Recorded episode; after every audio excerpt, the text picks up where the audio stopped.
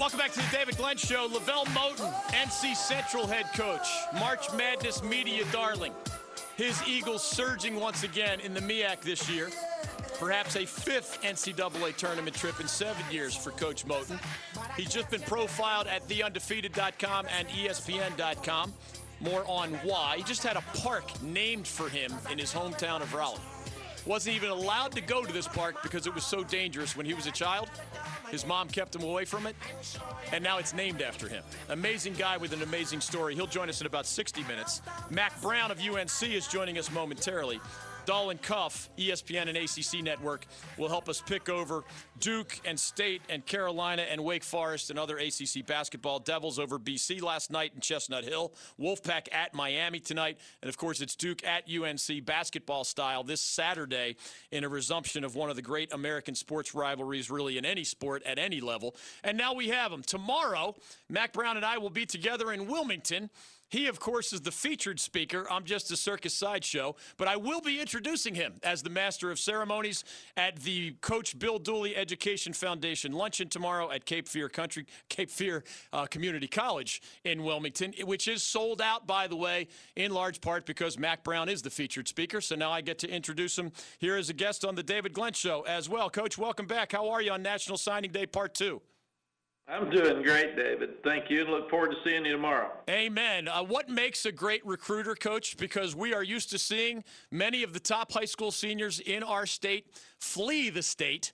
And you got, by some accounts, eight of the top 20 or four of the top six, and ESPN's number two player. And that doesn't happen by accident. Thank you, David. The first thing you got to have is a great product.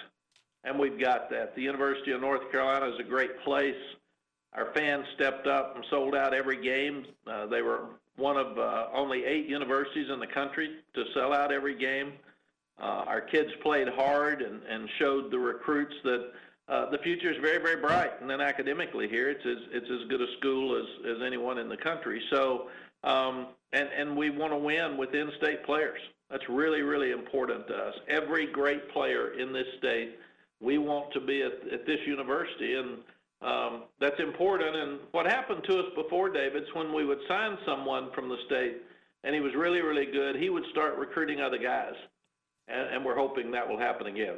Coach, you have shared with us some of just the emotional decisions that you have made in your life, including you and Sally. You know, there is no football team in what was it, the Bahamas or Bermuda? I forget which one, but there is yeah. one in Chapel Hill, and you guys have an emotional attachment to that you seem to be a deep thinker sometimes with these big decisions. I've seen recruits like flip a coin, coach, and then I've seen other recruits take it very seriously and almost think like coaches do, where they talk about making a 40 year decision or a 50 year decision rather than a four or five year decision.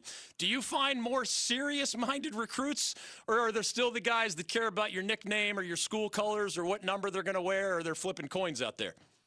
No, we, we find more of them that uh, um, make really solid decisions based on what's best for their future and, and based on what's best for a 40 year decision instead of four. And I think the biggest thing is even the guys that flip a coin, they probably have a two headed coin and they call heads because they, they know what they want to do. But some, some guys like to make it fun in the end and they like to play little games with it and all that. But it's a, it's a very serious decision it's a very difficult decision for young people, and we always encourage them to, to talk to their, their families and follow their, their families' advice because they love them more than anybody else. And we also tell them to, to listen to their high school coach because he, he cares about their future and, and where they're going. And um, we don't try to influence those people. We try to educate the, the family and the coach on who we are and, and what we've got that are advantages for the young man going forward. But uh, other than that, we, we want them to make their decision. Uh, uh, Sally and I laugh when parents say it's his decision totally. Well, 16 and 17 year olds aren't going to usually decide who they're going to marry without some help. Uh, they're not going to buy their first car or their first house without some help, and they sure shouldn't be deciding where they're going to go to, to college with, without some help. So we really encourage the high school coaches and the parents to help them. As the father of a 20 year old son and a 17 year old daughter, I think you are absolutely right with that assessment. No eligibility for my kids, coach. They don't play football, uh, but I would let them consider UNC with you in charge. He is at Coach Mack Brown. He is the second year UNC coach. Of course, in his second tenure with the Tar Heels, he built back to back top 10 teams in the later part of the 1990s, and now is back in Chapel Hill. Help us understand, Coach, the talent versus X's, X's and O's aspect of all this. I saw some research that said every national champion for decades had at least one top 10 recruiting class, and, and most of them had multiple top 10 recruiting classes on their roster at the time they won it all. So you can scheme and you can certain, certainly be good at player development and X's and O's. But it feels like we live in a world where, unless you're getting your share of the guys that everybody else wants, uh, you're going to kind of be fighting uphill on Saturdays. Yes, David. We we all make mistakes. The recruiting services make some mistakes. Yeah. We make mistakes. Uh, every now and then you'll get a, a two-star or somebody who wasn't even evaluated well that'll be a superstar.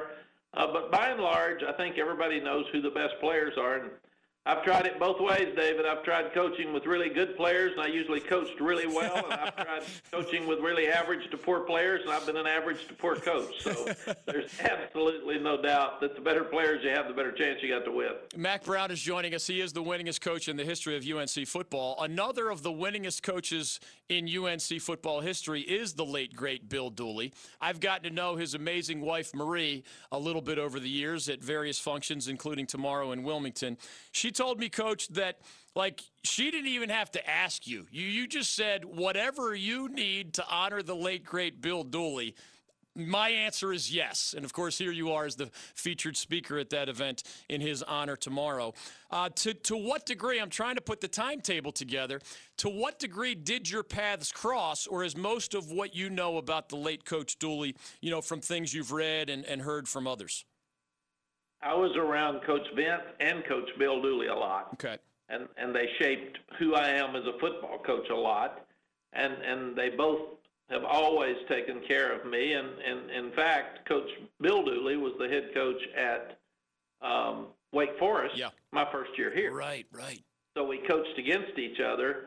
But even after he got through coaching, so many times, David, I would call and ask his advice on something, or he'd come back to visit here, and and he he he was just always great to me. And and Marie was a great friend, and I remember asking Marie and Coach right after they quit coaching, if you had to do over, what would you do different? And and something that sticks in my mind that both of them said is uh, enjoy it while you're doing it. It's such a fight and it's such a grind, and so many coaches are um, fighting every minute of every day and don't, don't enjoy it. So she she and Coach both said, you need to enjoy this. And and Coach left such a legacy in college football, even the Dooley name with with Coach Vince too. And he left such a legacy in this state and, and in Virginia, at Virginia Tech, uh, that uh, anytime we get to honor him, um, I, I feel I feel really blessed. Coach Mack Brown is joining us on the David Glenn Show. Coach, in baseball, a certain batting average, like say 300, is a really good batting average. What's a good batting average in recruiting? Because every football coach I've ever known will say, hey, nobody gets everybody that they want. And yet you have, for example, more than a dozen of the in state players you went after is you know is is 50% a good in-state recruiting batting average do you have a, a rule of thumb along those eyes along those lines David, I've always felt like you should get 75% of the guys that you offer in Okay. state. Now, that doesn't mean that uh, some guys we may not offer that maybe they don't fit academically, maybe they don't fit socially, and people think that we didn't get them, right but but maybe we just didn't feel like they fit us. Um, and and then out of state, I've always felt like you're about 20% okay uh, because they're they're going to look at their um, state universities first in their in their own state, and that's why you try to build it at home, and then branch out from there. So our rule of thumb is if we can find a player that we feel like can win all the games in the state of North Carolina, we're going to take him. If we feel like there's a better player than that out of state, and the one here is just not quite what we want, then we'll go out of state, and that that's why your your out of state players are are usually pretty special because they're better than the ones that you can find at that position in state. So, but that that's been our rule of thumb, and have a footprint from uh, D.C. down to Jacksonville, Florida, and there's a whole lot of football players Yeah. in that footprint. I went back, coach. The most dominant college football team I have seen in 34 years of covering this stuff was your 1997 Carolina team that not only went 11 and 1 and number 4 in the final rankings and all that, but just I mean, you just barely gave up first downs, much less touchdowns with that defense. And I went back and looked and the majority of your roster was in-state players, and yet it, it felt like two-thirds of your best players were out-of-state players. How much has that changed in you know the the time you were gone? Because I've read that you say North Carolina high school football's never been better.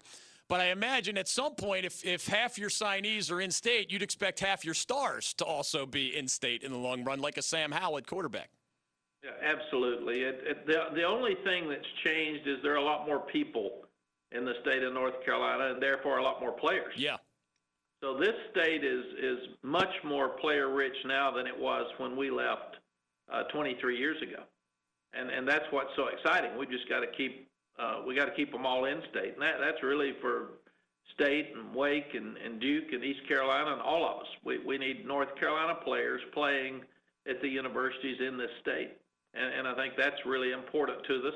Uh, but but just like for uh, a mention of one of those guys, Vonnie Holliday, yeah. he was a great player for us, a long-time pro player for us, and he was from South Carolina.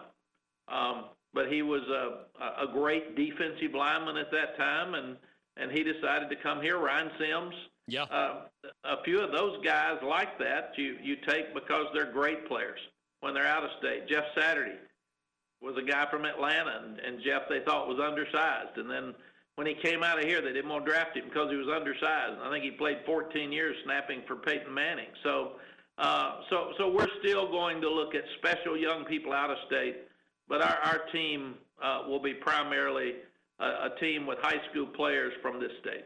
Last thing for you, Coach Mack Brown. I know you have another uh, gig on the other side there. Uh, to what degree did your successful season and the emergence of Sam Howell help with this recruiting class? Because I remember you recruiting well even off of one in 10 seasons back at Chapel Hill a long, long time ago. Did most of these guys jump on your bandwagon even before you went to a bowl, even before it became clear that Sam Howell and others were kind of changing your direction? David, I think it was a process because last year at this time, people didn't know if people were going to show up in the stands because we didn't yeah. have very good crowds the previous two years. They didn't know if we were going to be any good. Sam had just signed. He'd just gotten in school. We have 13 early enrollees now. Okay. With 12 more coming in in, in June. We just signed a, a great graduate transfer kicker, Grayson Atkins from uh, from Furman. But but right now things are much better than they were a year ago. People know our crowds are going to be packed. They know that we're going to win. Uh, they, they all want to be part of it now. So uh, the, the questions that were unanswerable last year for us, we, we had to build on hope, uh, are real now. And we were a really good football team the last three games of the season, and, and we feel like we'll have more depth this spring. Uh, we've got a challenging schedule for next fall, but it's going to be fun. In fact, we have one of our first team meetings this afternoon at, at uh, 3 o'clock and can't wait. Uh, we'll show the guys the spring practice schedule um, we'll show them the schedule for the next four years, the, the young ones that just got here. So uh, a lot of fun things ahead for us, and, and things are good right now. Recruits are listening, and we've got a lot of guys. Some have already committed to us, and some others that are, are going to here soon. Um, and, and I, I really feel like that this year's recruiting class will be much better than last year's when we get through. His name is Mack Brown. I'll be introducing him again tomorrow in Wilmington. I am not stalking you, Coach. I do look forward to seeing you, though, and thanks for the time on the David Glenn Show. Thank you, David. Always appreciate you having us on, and we'll see you tomorrow. Always a lot of fun. He is on Twitter at Coach Mack Brown. By some accounts, the Tar Heels had the second best football recruiting class in the Atlantic Coast Conference. I mean, y'all know who would be number one. That would be Dabo Swinney and the Clemson Tigers. They have a top five class nationally again. Uh, they're the ones that have been competing for and twice winning under Dabo those national championships. Again, those two things are related.